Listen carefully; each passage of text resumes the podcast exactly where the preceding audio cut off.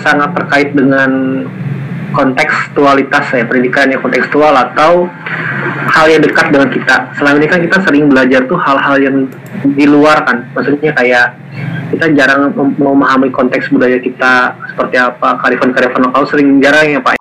Eh, jadi mereka secara apa secara nggak sadar mereka yang terlibat dengan pentas kutu terpapar dengan informasi eh, informasi yang kita bangun di naskah kan sebelum pentas sebelum aku ajak mereka aku ajak brainstorm dulu ini kita keadaannya begini kamu tahu nggak begini begini begini oh gimana dari kamu pendapatnya apa apa yang kamu rasakan ketika ada asap nah akhirnya ada diskusi itu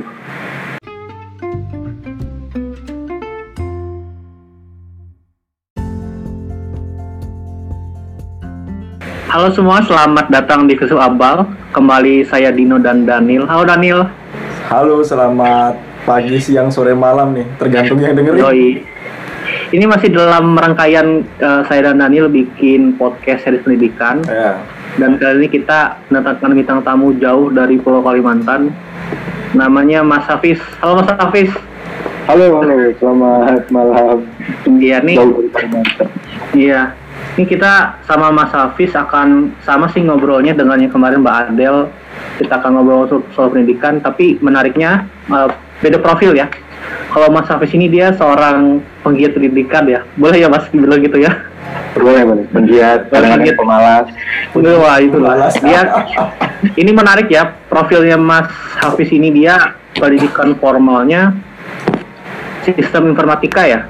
Bener ya SI? teknik informatika Oh teknik, oke beda TI dia teknik informatika, tapi dia kerjanya di pendidikan lingkungan hidup. Kayaknya nguasain soal orang hutan ya Mas Hafiz ya. Nyebrangnya terlalu jauh nggak sih itu, Mas Mas Hafiz? Nyebrangnya terlalu Apa? jauh nggak? nyebrangnya jauh banget orang Jauh banget ya. Wow. Iya. teknik informatika Tidak ada coding di nggak ada nggak ada anak-anaknya yang pakai coding kan nah selain dia kerja apa namanya tadi PLH dia juga mendirikan so, eh, tentang apa? Apa sih tentang apa juga dia mendirikan teater apa ya teater Komunitas. ya teater sih. Namanya Institut Tinggang Borneo teater. Borneo. Benar ya Pak ya? ITBT ya? Nanti ceritain lebih lanjut lagi ya. Dan dia juga bisa desain men. Jadi makanya saya terbata-bata tuh karena skillnya banyak sekali. Susah buat saya mengingatnya itu jadi kalau habis ini ada saudara-saudara yang dengar boleh menghubungi Mas Hafiz ya Mas ya. Iya. mantap. Promosi. Barangkali perlu nanti bisa jadi ini sponsor apa juga teater juga ya Mas ya. Kemarin juga sempat dapat sponsor kan? Ya ya betul. teaternya terus juga apalagi ada desain juga banyak bagus pokoknya. Gitu sih. Panjang ya kita ayayanya nah kita ngobrol dulu. Mungkin atau Mas Hafiz ada mau tambahan nih soal profiling profilingnya aman itu aja kayaknya Aman sih gue gitu ya. itu aja kayaknya bisa gitu Oh, aslinya lebih panjang Mas ya? pastinya Asli panjang lagi. panjang bohongnya panjang bohongnya nah kita eh, mau dengar nih eh, Mas Hafiz ceritanya kan tadi Daniel sempat nyinggung ya kan agak jauh tuh dari coding dari teknik ya malah bisa kerja di PLH gitu Hmm. itu gimana mas ceritanya mas silakan ya oke mungkin nyapain dulu ya biar keren ya oke oke boleh boleh biar kayak biar kayak profesional Oke, selamat malam. Apa nih teman-teman filsuf abal nih apa dipanggilnya apa? Abal nanti abal. kami cari namanya Filsuf abal lovers atau apa? dia jago kasih nama biasanya Selamat malam buat teman-teman yang mendengarkan kali ini. Oke, eh, aku Hafiz, seperti yang disampaikan Mas Dino tadi. Ya, mungkin cerita diawali dari kenapa sampai aku kecemplung di pendidikan lingkungan hidup ya. Sementara basic pendidikanku adalah teknik informatika. Di teknik informatika aku fokusnya ke multimedia. Nah sebenarnya soal desain itu nggak jauh dari dari background itu. Jadi aku ngedesain itu meluruskan apa? Ijazah aja. Meluruskan ijazah. meluruskan ijazah. Biar nggak sia-sia. biar nggak sia-sia ada eskomnya kan? Oh iya dekat nah kalau pendidikan lingkungan hidup ini lebih kayak ini mas. Kalau aku otodidak ya kelihat jatuhnya tuh karena tidak ada basic maksudnya tidak ada sertifikasi terus tidak ada apa belajar khusus gitu loh untuk pendidikan lingkungan hidup kebetulan kecemplungnya tuh karena berada ketika aku di Palangka aku berada di lingkungan orang-orang yang bergerak di lingkungan. Di lingkungan belum spesifik tentang pendidikan lingkungan hidup tapi mereka berada di lingkungan sering ada diskusi sering ngumpul. Terus kebetulan aku dulu buka angkringan. Saat buka angkringan tuh eh, sering datang teman-teman sering kumpul di situ akhirnya ngobrol terus tiba eh, suatu waktu kita sepakat untuk bikin program eh, berbagi kasih berbagi talenta namanya berkah beta Wih, Nah.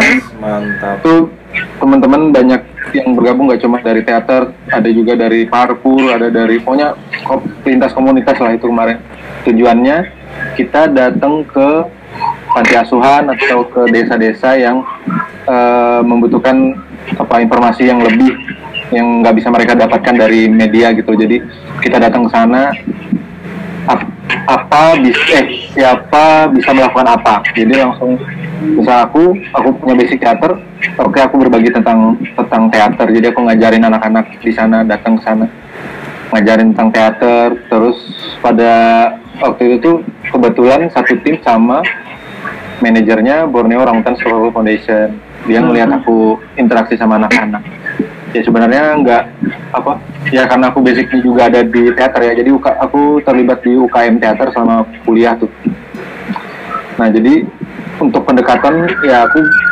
jauh lebih percaya diri ya mungkin kalau bagus enggak tapi aku jauh lebih percaya diri untuk untuk menyampaikan sesuatu di depan orang banyak waktu itu ngajarin kok. Duh, balik. waktu itu ngajarin anak-anak jadi pas kebetulan kelihatan sama si mas manajer dari bos. Dia ditawarin lah. Mana kalau Hmm. ikut? Awalnya aku nggak tahu itu akan akan berkecimpung Di di pekerjaan. ah, berkecimpung di pendidikan lingkungan hidup. Ternyata sampai empat tahun ya itu nggak jauh dari situ jadi disuruh apa mengulik pendekatan ke anak-anak terus menyiapkan materi untuk apa yang disampaikan dikampanyekan ya begitu gitulah akhirnya empat tahun tuh kayak gitu terus S1 dong. eh satu dong S titik PLH.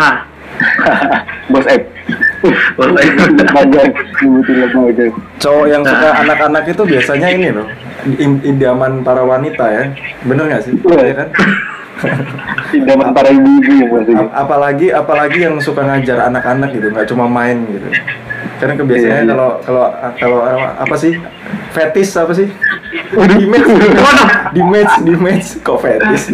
kok ke situ salah ketik ya, salah ketik. salah ketik salah ketik tapi mas mas Hafiz kenapa kenapa suka eh, suka ke pendidikan terutama ngajar anak-anak itu kenapa mas gimana itu Ya bisa sampai 4 tahun gitu gimana mas? iya. Ya awalnya sih aku ngambil momen itu ya karena aku suka ngomong di depan orang banyak ya. Suka tapi gugup gitu. Suka tapi gugup. Ya menikmati lah. Jadi apa eh, ketika dikasih ruang untuk di pendidikan lingkungan hidup selain kerja dapat gaji di situ juga aku jadi kayak apa jadi sebenarnya dibilang suka banget sama anak-anak tuh enggak juga ya karena mungkin banyak orang yang lebih suka sama anak-anak. Aku cuma menikmati ketika aku ngomong menyampaikan sesuatu dan itu diterima sama orang entah itu anak-anak masyarakat atau apa. Nah itu yang ku nikmati dan itu jadi pengalamanku dalam berteater. Jadi ada beberapa karyaku di teater yang apa ku angkat dari yang ku dapat saat interaksi sama anak-anak atau masyarakat. Jadi nggak spesifik ke anak-anak aja jadi bukan ke ya memang jadi kesannya kayak aku suka anak-anak karena aku berkegiatannya sama anak-anak terus. Hmm, ya ya ya. kenapa dulu nggak isi aja ya mas? Waduh itu dia. Tapi kayaknya kalau aku jadi isi nggak kayak sekarang. Wah, bisa lebih sukses. Maksudnya itu. Iya aku tuh baru tahu isi saat di sana. Sama pak, kita juga gitu. Kita dari negeri nan, nan jauh dari Jogja ya. hmm. iya Baru ngerti berbagai macam jurusan. Nah, aku mau nanya nih mas, ya. kan mungkin sebelum ini balik sih soal teater tadi kan, bagaimana pendidikan itu bisa memberikan ide buat bikin teater gitu, konsep teater. Tapi yang jadi pertanyaan adalah sebenarnya PLH itu seperti apa sih? Pendidikan pendidikan itu apa yang dipelajari? Terus seperti apa kan tadi nggak punya basic secara keilmuan ya. Terus seperti apa tuh proses belajar nih sampai bisa eh, ngasih ke anak-anak gitu pembelajarannya. Iya, nah mungkin aku nggak tahu dari teman-teman yang maksudnya kayak makanya kemarin sempat sempat ini kan sempat berdiskusi tentang nanti label punya apa expertise kan? atau apa Praktisi. praktisi atau Nah. akhirnya ketemunya pegiat gitu ya. Iya iya iya.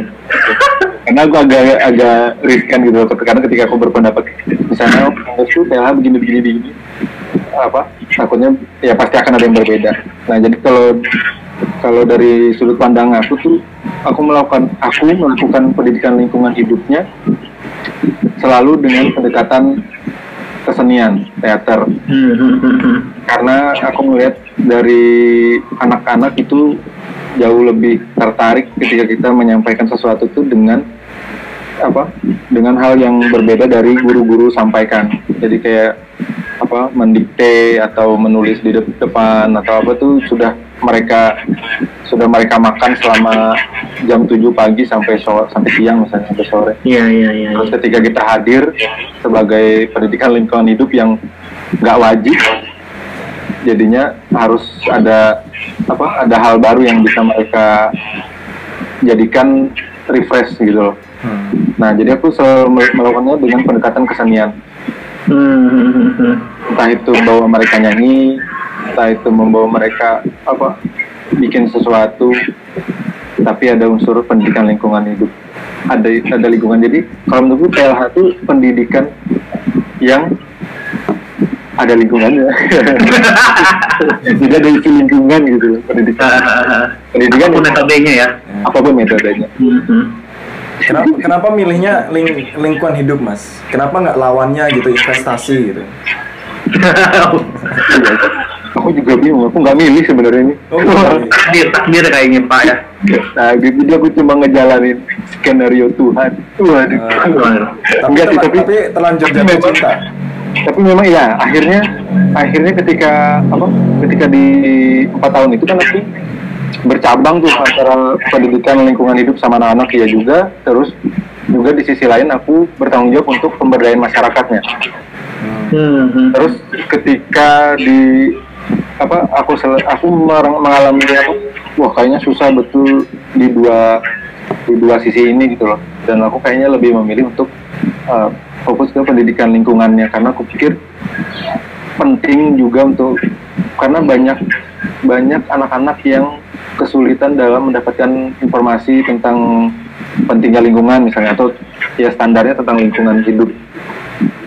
Uh, jadi di daerah-daerah khususnya di Kalimantan aku melihat hal itu karena uh, mereka banyak yang terisolir kayak tempat-tempat yang aku belum sekitar satu hari satu malam dari dari Palangkaraya. Jadi sulit untuk apa? Untuk mereka mendapatkan informasi selain dari kita datang ke sana. Sehingga menurutku penting untuk di di apa? Digiatkan. Nah Hmm. sampai akhirnya ketemu sama Dino sama teman-teman yang di sini juga yang bergerak tentang apa dengan pendidikan lingkungan hidup juga. Di situ yang memberikan banyak apa, warna baru kupikir dari dari aku memandang tentang pendidikan lingkungan hidup Hmm, hmm. Hmm. Luar biasa. Kalau kalau anak-anak di Kalimantan itu kan misalkan dapat pendidikan lingkungan hidup itu kan kayaknya masih relate ya. Kalau orang-orang di Jak- Jakarta dan sekitarnya kayak sudah susah. Tapi tapi tapi poinnya gini, Kalimantan itu kan udah ada mau ada ke- ibu buku kota baru kan. hmm, hmm. Kira-kira nih Mas, prediksinya prediksinya saya tertarik nih prediksinya apakah pendidikan lingkungan hidup itu makin relevan atau malah makin ketinggalan atau kuno gitu. Hmm. Iya. Aku nggak tahu kalau teman-teman lain. Cuma aku ngeliat kecenderungannya akan menjadi kuno dan akan menjadi sesuatu yang asing. Apa PLH ini karena perkembangan. Terus, tapi mungkin tadi asik tuh mau- bahwa kayak di Jakarta nggak terlalu nggak ter- apa nggak terlalu relate dengan teman-teman di anak-anak di Kalimantan. Tapi justru pengalaman yang berbalik yang aku dapatkan ketika aku membawakan isu tentang orang hutan di uh, Cirebon. Uh, ketika aku bawakan di sini responnya nggak terlalu nggak terlalu apa Wah gitu. dia nggak terlalu wah tapi ketika di Cirebon itu aku dapat kesempatan dapat undangan ke festival teater Cirebon dan aku bawakan uh, isu tentang orang hutan itu banyak anak-anak kebetulan anak-anak SMA yang nonton. Itu banyak yang uh, tercengang gitu melihat tuh memang begitukah keadaan orang hutan di sana? Oh memang begitukah dan itu menjadi menjadi relate sama mereka karena kayak kesedihan kesedihan keterancaman orang hutan tuh lebih cepat nyampe di mereka ketimbang aku membawakan di sini. Aku nggak tahu kenapa. Ya. Oh padahal padahal ini mereka tuh secara mungkin secara fisik belum pernah lihat ya mungkin ya. Secara fisik Bener. belum pernah lihat nggak nggak dekat gitu ya. Malah malah mereka lebih mantep ya Hmm, itu responnya. Di sini malah ter terkesan lebih biasa walaupun ya ada juga yang oh oh ya gitu. Tapi lebih tinggi di sana inten intensnya mereka merespon apa yang gue sampaikan. Karena kan setelah pentas ada diskusi gitu. Jadi kita ada diskusi mereka banyak nanya juga tentang orang hutan kalau keadaan kayak gitu yang Mas Hafiz tangkap itu apa Mas? Kira-kira apa yang bisa ditangkap dari keadaan yang kayak gitu? Apa perbedaan yang ternyata Iya iya. kita baru tahu nih Iya mungkin karena itu tadi karena baru tahu karena ada informasi baru yang kita sampaikan ya. Jadi mereka tertarik. Kan dan juga aku pernah pentas di di sini ada satu wilayah yang apa bule-bule kayak gitu jadi orang-orang dari luar tuh kayak ada satu wilayah kumpul namanya di Rungan Sari Hmm. nah di situ aku juga bikin pentas juga tentang lingkungan cuma memang kalau orang-orang luar ya memang lebih ini ya ngelihat lingkungan tuh lebih lebih apa lebih tajam gitu loh jadi mereka juga responnya lebih bagus aku ngelihatnya sih memang karena di sini mungkin mereka sudah terlalu terlalu Mainstream. sering eh, terlalu mainstream dengan lingkungan Hmm. Berarti artinya sesuatu yang terlalu dekat juga kadang membuat kita nggak peduli ya waduh waduh itu So- soalnya kok ini nih, kita punya pengalaman dulu ya, sama mungkin Mas Hafiz juga pernah dengar. Jadi dulu tuh kita kerja tuh kadang-kadang bawa anak-anak dari luar negeri kan. Itu per satu hari kita nyebrang salah satu sungai, Hafiz, sungai Rungan. Yang tadi dibilang gitu, kita tuh nyebrang pakai tapi pakai kapal gitu kan, kapal cukup ini. Nah satu kali itu ada orang hutan tuh di sebelah hutannya itu Hmm. itu anak-anak yang dari luar itu kayak mereka ini banget kayak, uh ini orang hutan nih sampai kapal tuh mereng gini nih. Hmm. Gara-gara terlalu banyak di sisi sini mereka ngambil Iya, foto kan. iya, iya. Nah, dan ketika mereka melihat kayak kan kita juga salah satu tantangan lingkungan kan juga ini ya Mas Hafiz ya apa namanya penambangan liar emas kan ilegal emas kan itu mereka kayak wah ini, ini gimana ini mereka kayak bingung tuh loh ini kenapa bisa terjadi seperti ini tuh? Loh beda dengan orang kita yang cenderung menganggap ini normal sih. Bahkan Ya. juga beberapa ini ya kalau dulu kami awal-awal tuh briefing soal LH itu hati-hati ya beberapa isu kayak misalnya soal emas. Karena ada orang tuanya yang bekerja sebagai itu soal emas itu. Sensitif jadinya kan kalau kita nggak hati-hati menyampaikan. Banyak banyak titik dilematisnya malah orang sana ya. Iya betul. Iya. Iya. Betul betul ya titik dilematisnya banyak betul orang-orang sini karena berkaitan sama ini juga kan apa perut ya Perut. tulisan Iya, Perut, ya, ya. segala macam ya Iya, jadi isu betul. lingkungan agak bisa malah menjadi ya apa anggapannya malah isu lingkungan yang kita sampaikan malah menjadi ancaman bagi mereka gitu oh iya benar-benar sih. unik juga ya maksudnya bayangan-bayangan bayangan saya itu malah justru orang-orang misalkan orang-orang yang memang sehari-harinya di alam itu malah lebih terdorong untuk menjaga alam gitu. Tapi ternyata banyak hal-hal yang kayak gini yang malah orang eh, ternyata nggak nggak terlalu respect sama itu ya isu-isu lingkungan ya malah menjadikan ancaman katanya mas ya. Betul. Iya walaupun walaupun nggak bisa pukul rata juga ya. Iya, iya, memang iya. ada beberapa yang peduli tapi ada juga yang kayak ya gimana ya beberapa orang kan memang ada yang hidupnya dari Hmm. eh, apa namanya ngambil kayu ya Ya. ngambil kayu entah terus apa namanya ya macam-macam lah dari sawit segala macam itu hal yang sangat dilematis kan Mhm. tantangan PLH-nya itu tantangan PLH-nya begitu iya makanya kadang-kadang ya kita juga ini ya Nil kerja di kita kan ada beberapa taman nasional di sini kan juga beberapa tempat penelitian itu nggak pernah ada orang lokal loh yang sebagai penelitinya itu. Oh iya. Makanya salah satu kita semangatnya itu adalah mendorong anak-anak tuh riset ya, Pak Hafiz ya. Kita juga mulai bikin komunitas buat mendorong mereka buat tertarik buat sekolah. Tapi ya kadang-kadang dilema itu adalah, ini mereka sudah semangat nih mau kuliah nih. Tapi karena terbentur ekonomi, terbentur ya masalah klasik gitu ya, jadinya susah juga kadang-kadang kan. Gitu. Betul. Bayangin loh, Orang luar Karena- ya banyak yang jadi perisetnya ya. Iya, aku pernah satu kali itu ketemu uh, satu orang dari mana? Dia Spanyol kalau nggak salah. Dia bisa bahasa Dayak sini, men. Bisa bahasa Dayak ngajuk, guys.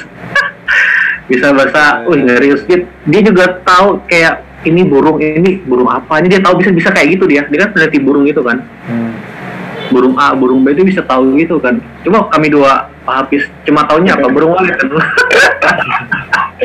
Susah itu makanya. Nah itu tantangan kita di sini kayak gitu sih. Iya. Gitu Pak. Nah, ngomong-ngomong soal ini ya, teater ya. Itu gimana eh, teater itu bisa, maksudnya ada beberapa ada ada beberapa tema tuh yang diangkat terkait dengan PLH sepertentasnya itu. Ya karena di kan berdiri 2013 ya teater ini Institut Tinggang Borneo Teater ini 2013 akhir. Jadi aku selesai Hmm. selesai di Jogja balik ke sini nyari teman main bikin komunitas teater. Nah eh, baru kumpul-kumpul sama teman-teman lingkungan. Awalnya kita eh, isu-isu sosial yang kita angkat kayak tentang ketidakpedulian. Tapi memang semua yang dekat sama aku. Jadi eh, apa kayak aku baru datang ke Palakan aku nggak kenal siapa-siapa tuh. Benar-benar sendiri. Jadi isu tentang ketidakpedulian tuh itu yang aku sampaikan. Jadi kayak siapa aku siapa kamu nya apa judul pentasnya siapa aku siapa kamu. Jadi awal-awal tuh tentang sosial kehidupan kehidupan sosial begitu kumpul sama teman-teman lingkungan aku ngelihat eh, apa mereka kampanye di sini masih ya masih pakai konvensional maksudnya caranya yang memang demo turun ke jalan terus oh ya walaupun itu memang itu juga diperlukan tapi aku pikir ada ada media lain yang bisa kita manfaatkan. Akhirnya aku mengangkat isu lingkungan dari 2016 2016 sampai sekarang jadi ya kalau ada isu lingkungan dan itu mengganjal di apa di benak aku jadikan Siap sesuatu ya gitu. Pak ya. ya aku jadikan sesuatu minimal apa jadikan video untuk aku pub- publish beberapa isu lingkungan yang pernah aku angkat tuh tentang orang hutan Hmm. terus tentang orang hutan karena aku sempat kerja di Bos F Borneo Orang Hutan Survival Foundation waktu itu aku dikasih lihat sama almarhum Bang Agung terus koordinator. Koordinator komunikasinya bos. Jadi aku dikasih lihat foto-foto yang nggak dirilis. Foto-foto tentang orang hutan yang dibakar, yang dimasukin di tanah, yang habis dipukulin, yang habis diseret dan lain sebagainya. Itu kita lihat.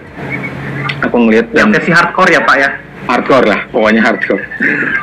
Yang nggak dipublish. Jadi waktu itu eh, aku langsung izin bang nih kalau aku jadiin apa pentas teater gimana? Oh silakan aja katanya di, di- ya dikasih dikasih apa? Dikasih ruang lah aku untuk bikin sesuatu. Akhirnya judul apa terbit lah, wah terbit lah. Aku bikin judul eh bikin naskah judulnya Kahyu Menangis. Kahyu ini sebutan orang hutan di da- untuk daerah sini menangis. Jadi aku ngeliat orang hutan menangis gitu loh. Karena aku betul-betul ih tersayat sih kalau ngeliat foto-foto itu dan foto-foto itu secara eksklusif tuh ku ku hadirkan di ku jadikan bagian pentas. Jadi pentas di teater eh, apa di Cirebon itu ada layar gede sebagai backgroundnya di belakang. Nah itu aku minta tembak proyektor. Jadi segede itu mereka apa penonton tuh ngelihat foto orang hutan yang habis terbakar, yang habis Hmm. dipukul, yang jarinya putus segala macam tuh aku tampilin Hmm. Aku tampilin terus yang di depan aku bermonolog seolah-olah uh, sebagai pemburu gitu loh. Jadi aku memperlihatkan Hmm. kebahagiaanku saat apa uh, ya intinya ceritanya aku seorang pemburu yang mendapatkan penghargaan karena berhasil membunuh menggenosida orang hutan ya orang hutan sekian ri- ribu gitu sekian ribu ekor. Terus apa namanya belakangnya ini sebagai apa prestasi-prestasiku iya tua aku sudah pemotongan harinya Iya, iya, iya. gitu gitu orang hutan terus kemarin pas asap aku bikin pertunjukan langsung di lahan kebakaran as kebakaran di sini. Langsung datang kontak teman-teman wartawan. Jadi headline ya Pak ya? jadi headline di salah satu media. Karena waktu itu cuma ada dua wartawan yang menyambut bukan nyambut sih memang kundang cuma dua kemarin. Jadi pentas di tengah itu masih berasap jadi asapnya nggak buatan. Memang memang asli gitu. Itu Itu 2019 berarti. itu dua iya 2009 eh enggak deh 2018 apa 19 lupa aku tepatnya. Nah kita yang kebakaran hebat kedua kan 2019 kan. ya mungkin itu deh. Aku lupa tahu. Walaupun 2015 lebih parah lagi kan. ya. Jadi ini aku, aku sempat ini kan kita ada ngobrol kalau di kantor tuh. Eh kamu tahu nggak sih Hafiz? Si Hafiz punya panggung teater ini dekat, dekat rumahnya gitu kan. Ny- Nyatanya dimaksud dengan panggung teater itu adalah yang tadi kan tanah kosong yang kebakaran itu kan Pak ya. iya itu Itu jadi live. itu waktu yang 2015 kita bikin juga tapi bikinnya semi-semi demo sih tapi memang kita aja bergerak jadi di Bundaran tuh ada Palangkaraya Kota Cantik ya Ya ya. Jadi kita sama teman-teman berempat atau berlima gitu bawa kain hitam terus dicat warna put apa dicat putih. Jadi nge- ngegantiin Palangkaraya Kota Asap. Di situ beberapa teman-teman ini head head stand di di sekitar situ. Jadi ada empat apa lima gitu. Teatrikal kayak gitu terus kita publish kita lempar ke ke media.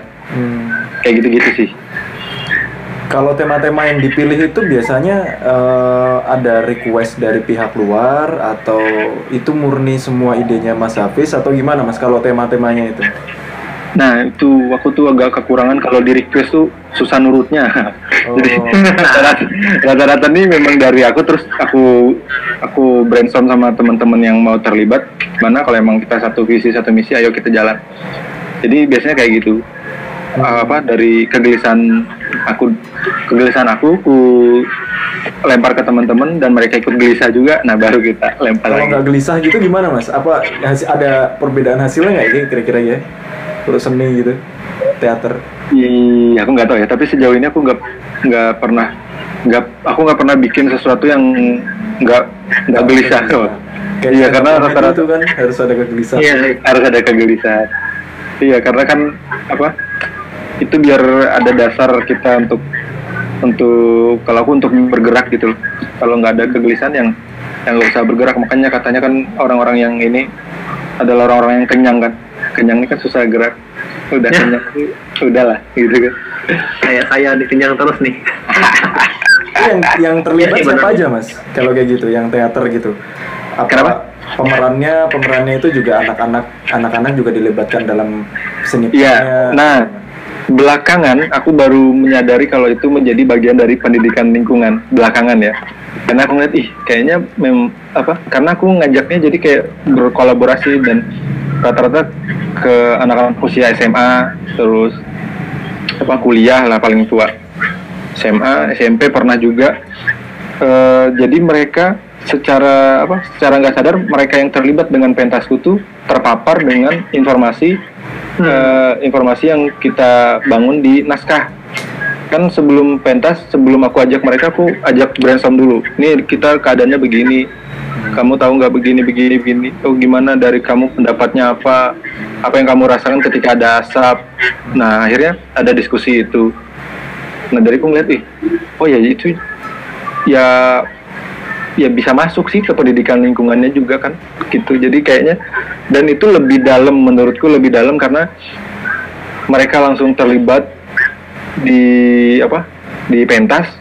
Jadi selain mereka dapat pengetahuan itu mereka dapat apresiasi. Siapa sih yang nggak maksudnya usia usia usia SMA SMP itu rata-rata ya. kuliah ya pengakuan. Dan apresiasi itu sesuatu hal yang sangat apa dibutuhkan gitu loh. Jadi di sisi itu mereka dapat di sisi pengetahuan mereka dapat. Gitu. Hmm, hmm. Em, kalau kita melihat ya kayak tadi kan kalau kita lihat isunya lingkungan dan pendidikan PH itu kadang bisa menjadi ancaman ya. Tadi salah satunya malah bisa kontra sama kondisi di sini. Tapi kalau Mas Hafiz sendiri melihat apa sih Mas tantangan pendidikan sekarang ini baik pendidikan secara umum maupun kalau kita dikaitkan dengan sama PLH ya. Ini, ini kan kita lagi bikin merayakan Hari Pendidikan ya. Iya, Kira-kira apa mas? Tantangannya kalau dilihat dari aspek itu mas? tantangannya ini apa sebenarnya tuh aku ngelihat kalau ada apa tantangan tuh lebih tantangan tuh kuat artinya tuh peluangnya juga besar sebenarnya Hmm, ya salah satunya tantangan yang kita anggap ini kan eh, media ya. Media internet sekarang terbuka. Bahkan itu menjadi tantangan teman apa anak-anak yang berada di pinggiran eh, kota yang baru masuk tuh sinyal. Terus mereka Ya, baru ya. kenal internet segala macam. Hmm. itu dahsyat betul tuh gelombang itu menjadi tantangan pengajar di sana. Guru-guru di sana juga akan kewalahan menurutku ketika menghadapi anak-anak yang sudah sudah apa sudah adiktif banget sama internet. Oh. jadi gue pikir itu tapi itu juga jadi peluang peluang besar untuk bisa berkembang gitu loh. Jadi menurutku sekarang tuh pendampingan yang lebih penting maksudnya pendampingan pendampingan si anak.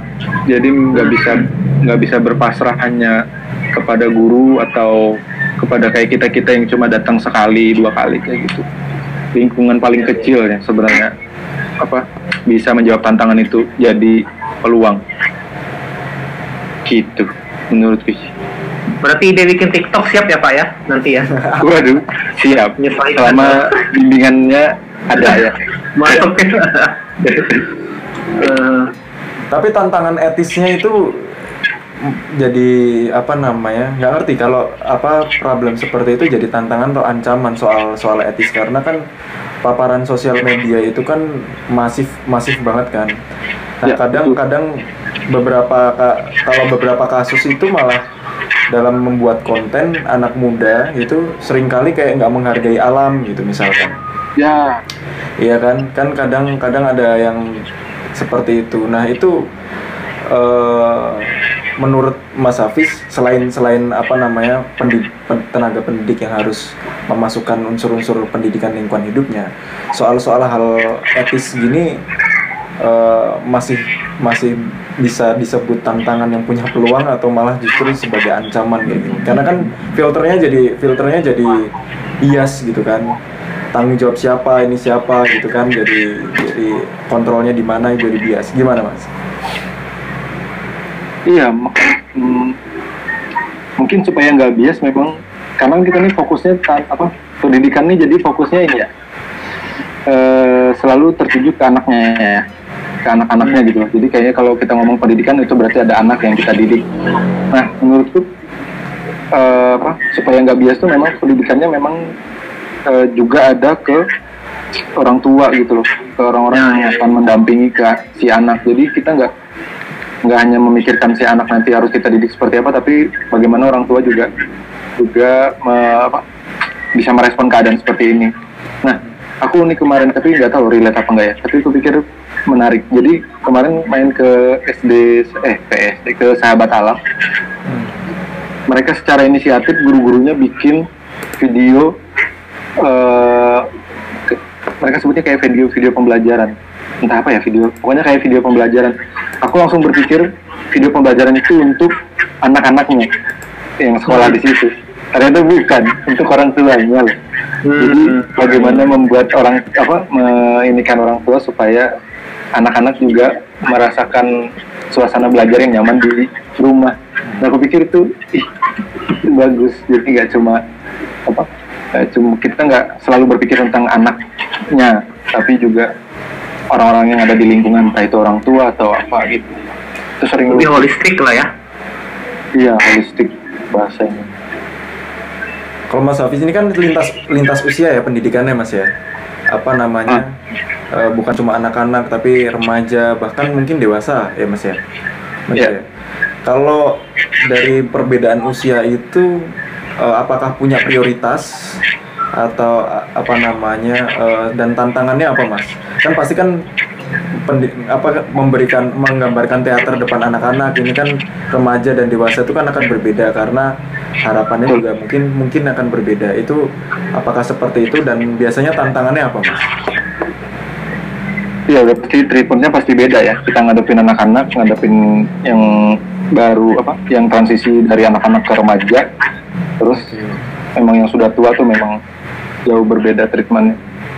Dan semua punya punya tingkat kesulitan sendiri-sendiri. Aku melihat kayak waktu sama anak-anak ya pasti lebih sulit untuk mengkondisikan mereka dan memastikan eh, apa informasi ini sampai dengan benar ke anak-anak dan lebih ke bermain polanya. Oke. Mhm.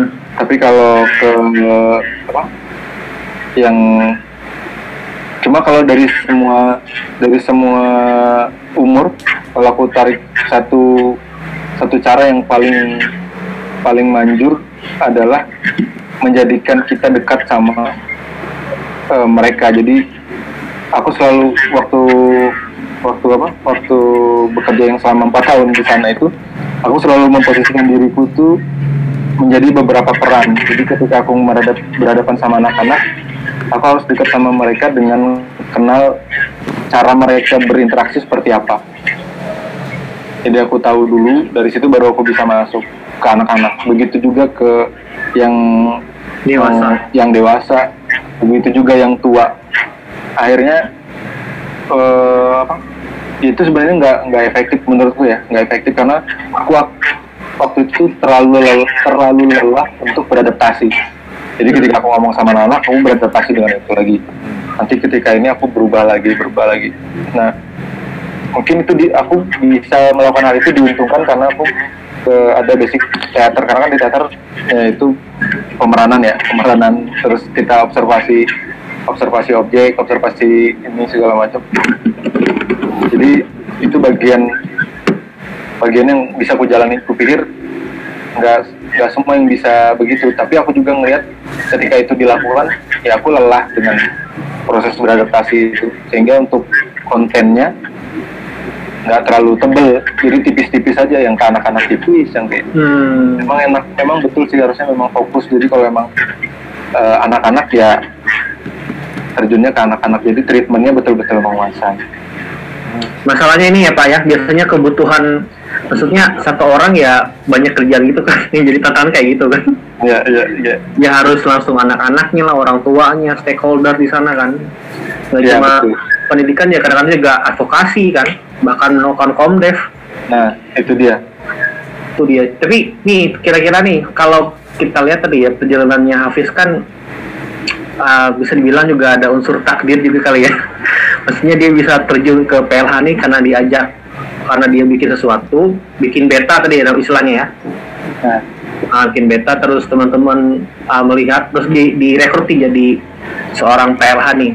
Tapi nih kira-kira nih kalau ada teman-teman yang berminat yang ah dia ini terlanjur kuliahnya matematika atau intinya jurusan yang tidak nyambung atau bahkan yang nyambung lah kayak biologi atau kehutanan misalnya nih mereka mau jadi seorang pendidik lingkungan hidup seperti Mas Hafiz seperti apa yang bisa apa yang perlu mereka persiapkan dan seperti apa langkahnya kira-kira Mas? Ya. Aku nggak tahu sih tapi ini sebelum sebelum langkah-langkahnya seperti apa ya. Aku agak agak ini sih maksudnya dengan dengan persepsi bahwa ketika kamu kuliah A terus ketika kamu kerja B itu berarti sesuatu yang apa salah atau nggak normal atau kayak kurang apa gitu ya. Karena aku melihat eh, apa ya banyak pandangan itu yang aku terima. Jadi kayak ih maka kamu nih eh, kuliahnya komputer. Kan sebelum pendidikan aku teater ya jadi kayak ya hidupnya kayak seniman gitu lah. Sosok seniman. Jarang mandi dan lain sebagainya gitu kan maka kamu nih komputer. Oh sekarang aktifnya di teater. Tuh. terus tiba-tiba aku sekarang ke pendidikan lingkungan lagi. Eh, sekarang jadi kayak guru nah, tapi aku mikirnya aku selalu ngomongnya gini waktu waktu kemarin aktif di teater aku bilang ya aku orang teater yang uh, aku orang yang bisa komputer tapi juga teater. Terus ketika aku sekarang pendidikan lingkungan hidup berarti aku pendidik yang bisa berteater yang juga bisa ngurusin komputer juga. Mau ngapain ayo? Jadi multi talent aku ngeliat multi talent ah multi talent multi talent karena nggak ada pendidikan aja sih sebenarnya Jadi aku mikir tuh sebenarnya nggak ada- nggak nggak ada sesuatu yang salah karena aku yakin apa yang kita jalan itu kan sudah ada yang atur ya, sudah diatur. Ya, ya, iya. barusan barusan tadi aku ada ngobrol juga bahwa 90% yang kita kita lakukan di sini tuh di muka bumi ini adalah eh, semuanya 90% itu terkait respon kita terhadap sesuatu. Jadi bagaimana kita merespon ketika kita dihadapkan dengan apa peluang yang tidak sama saat kita kuliah. Bagaimana kita merespon saat kita apa pekerjaan berbeda dengan uh, jurusan yang kita tempuh. Memang ada sesuatu yang maksudnya kita harus membekali diri kita jauh lebih berat ya ketimbang yang sudah sejalur gitu loh. Cuma aku pikir itu menjadi apa menjadi sesuatu yang bisa memperkaya kita gitu loh. Jadi aku agak agak me- agak kurang ini kalau bukan kurang setuju tapi eh, mem- meluruskan aja bahwa sebenarnya nggak ada yang salah. Ketika kamu guru apa PGSD terus jualan ya itu nggak salah. Hmm. artinya kamu bisa mendidik dan bisa ngejual gitu. Gitu. Nah jadi berangkat dari situ aku pikir membuat teman-teman yang nanti lulus atau apa jadi nggak khawatir ketika lulus terus oh aku lulusnya manajemen berarti aku harus kerja di bank. Terus nggak kerja di bank stres. Nggak ngapa-ngapain akhirnya. Jadi kepikir eh, jadi apa pun kuliahmu eh, apa selama kamu merespon sesuatu dengan baik kupikir apa bisa ditempuh dan halal aja mau ngapain. Iya benar. Aku manajemen. Tuh. Jat- jatuhnya ke sini. Tuh kan Iya, nggak iya. nggak oh Iya, gitu iya. karena karena karena idealisme itu biasanya dipegang oleh fresh graduate. iya yang sudah yang sudah nggak fresh biasanya apa aja ya? iya kalau udah dua minimal lah dua tiga tahun gitu dia udah tahu real, realistisnya gitu kan Iya. Iya, dari idealis bergeser ke realistis apalagi kalau dia udah pernah gaji yang tinggi yang pernah Waduh. penghargaan tinggi tinggi tiba-tiba jatuh wah udah dia akan apa pun akan dia terima betul Iya kan? betul Mas Hafiz eh, soal pendidikan lingkungan hidup ini bisa digambarkan dalam beberapa kalimat pentingnya kenapa sih pendidikan lingkungan hidup ini menjadi salah satu unsur pendidikan yang penting gitu kenapa Iya. Mas? Iya, eh ya nggak tahu nih jadi kayak kayak apa apa sih? Form- formalitas. Apa? Aduh. Apa? Politik politisi politisi itu sering gimana? Berstatement. Kayak ala-ala mata najwa gitu ya. ya jadi kenapa penting? Ya sebenarnya semua pendidikan penting ya. Iya. cuma begitu kita ngomong lingkungan kan yang paling dekat lingkungan. Mau di mana aja karena kita berdampingan dengan lingkungan ya harusnya kita mengenali lingkungan dan kita mengenali lingkungan salah satu caranya dengan pendidikan lingkungan hidup ini. Kenapa penting sih? Itu membuat kita bisa merespon secara benar atau secara tepat eh, apa yang ada di sekitar tentang lingkungan tentang sungai tentang apa hewan-hewan yang ada di sekitar. Jadi ya itu kenapa penting karena kita berdampingan sangat dekat. Mau kayak mau gimana mau misahin manusia sama lingkungan kayaknya mustahil banget gitu. Bahkan ke Mars aja ya kita harus kenal lingkungannya Mars. Misalnya nanti kita Iya. sama Tinggal Elon sana. iya sama Elon Musk. Menurutku gitu kan kenapa penting? Karena itu. Terus penting juga di usia dini karena eh, di usia-usia itu eh, kesadaran tuh lebih mudah lebih mudah apa lebih mudah ter- terbentuk ya. Kalau sudah tua nih apalagi sudah ketemu sama Hmm. perut tua itu agak Wah, itu. agak Susah ya. agak sulit itu gitu kenapa penting pendidikan lingkungan hidup wah Mantap Pak. mantap ya Jadi ya aku jadi juga mau ikut jawab nih soalnya kerjaan kita.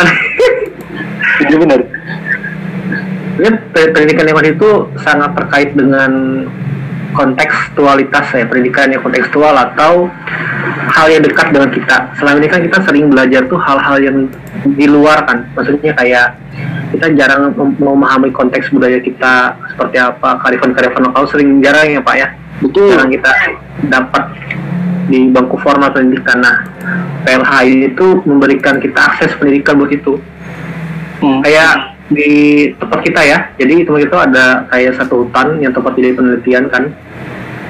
Itu kalau orang mau ke sana itu nggak bisa sembarangan. Dia harus punya izin dan segala macam. Yang berdampak pada anak-anak itu ya pada nggak pernah ke sana kan. Beberapa kebanyakan kan. Ya.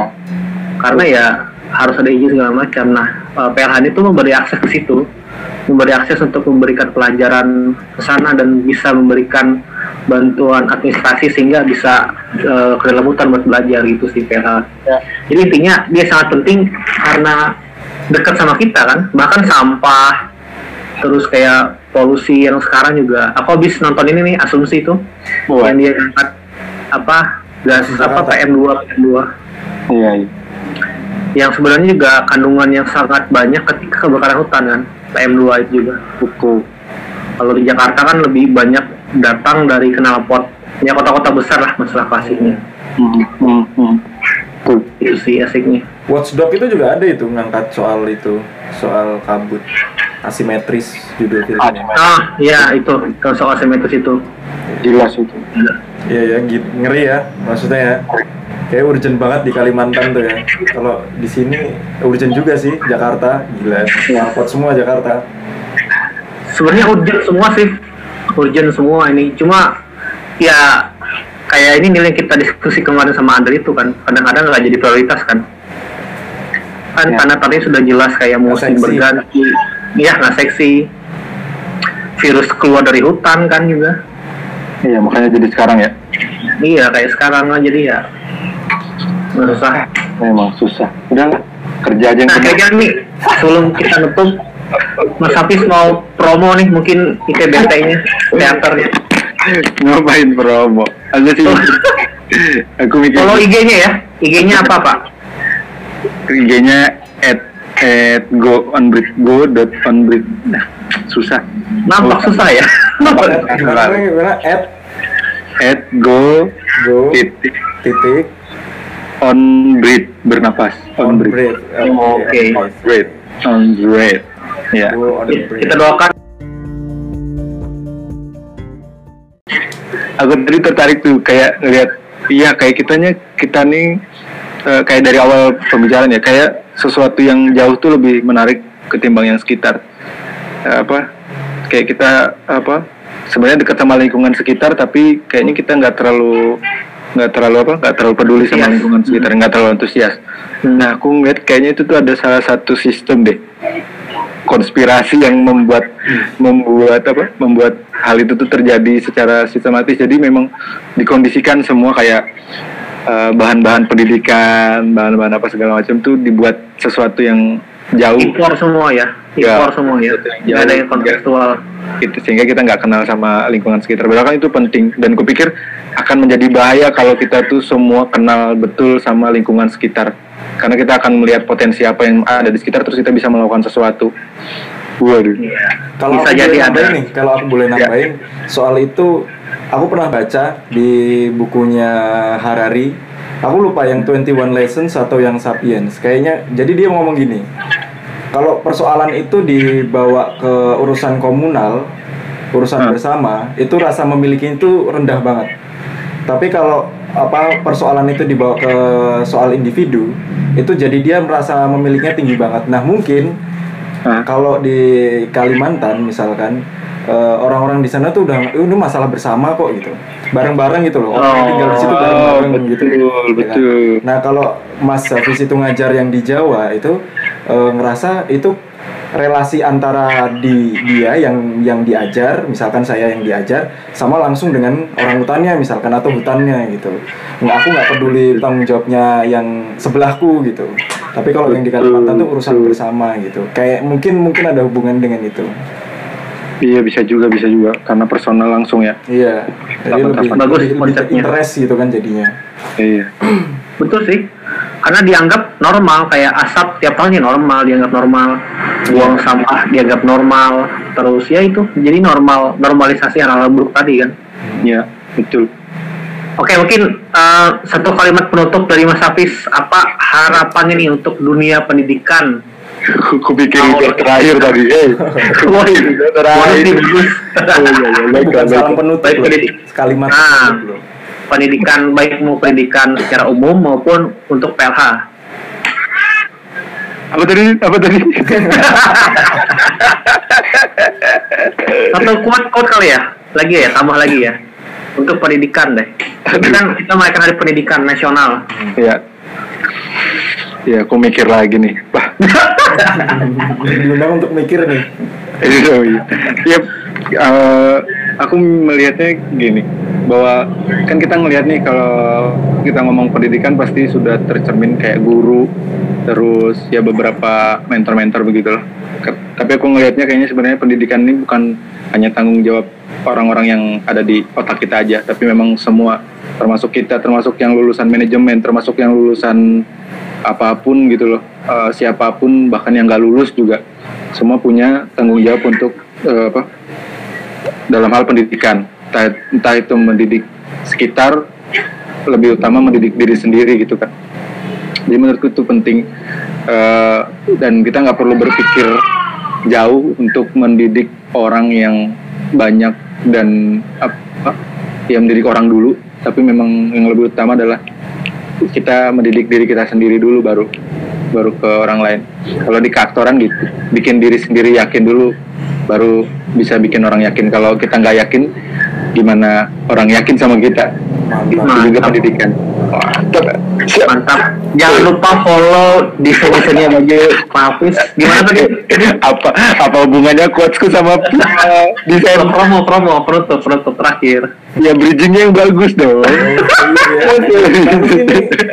iya nih bridgingnya langsung ke situ Hardcore, hardcore, hardcore. Pokoknya PLH juga perlu bantuan visual ya. Nah, itu aku sambungin kan. oh ya nah Makanya kita perlu desain-desain yang sangat pro dengan sejarah dan lingkungan hidup. Nah, Mas Hafiz ini punya desain ada orang hutan, ada berbagai macam. Silakan Mas. Apa Mas IG-nya Mas? ya pokoknya yang perlu desain ramah lingkungan itu bisa hubungi saya gimana sih follow Instagram at go.onbreed bernapas go on breed itu sih kalau kalau IG senang senangnya at Abdulusius Delicious. Mantap. Kalau yang ITBT itu ITBT? ah ya itu teater saya Ya itu itu juga. Apa tuh? at itbt.plk At itbt.plk ya. Ya itu Nah. komunitas jadi kalau mau lihat aktivitas teater di situ kalau mau ngeliat aktivitas desain di at go on breed kalau mau lihat aktivitas pribadi dan bisa lebih dekat itu di at Abdul Lebih dekat. Oke. Jadi semua aku ada berapa akun sih ini? Banyak banget. Iya. Oke, terima kasih teman-teman yang sudah mendengarkan episode Abal. Semoga sharing kita ada manfaatnya. Karena ini merayakan Hari Pendidikan Nasional. Jadi semoga ini bisa jadi semakin banyak teman-teman yang mau terjun dunia pendidikan dan uh, tidak harus tulisan SPD atau ke apa FKIP semuanya bisa berkarya di masing-masing. Jangan lupa yang mau dekat dan mau kerja sama teater sama Mas Hafiz desain juga ya. Sip, sudah tadi dicatat ya IG-nya. Terima kasih untuk para pendengar. Selamat bertemu lagi di episode selanjutnya. Bye. la la, la, la, la, la.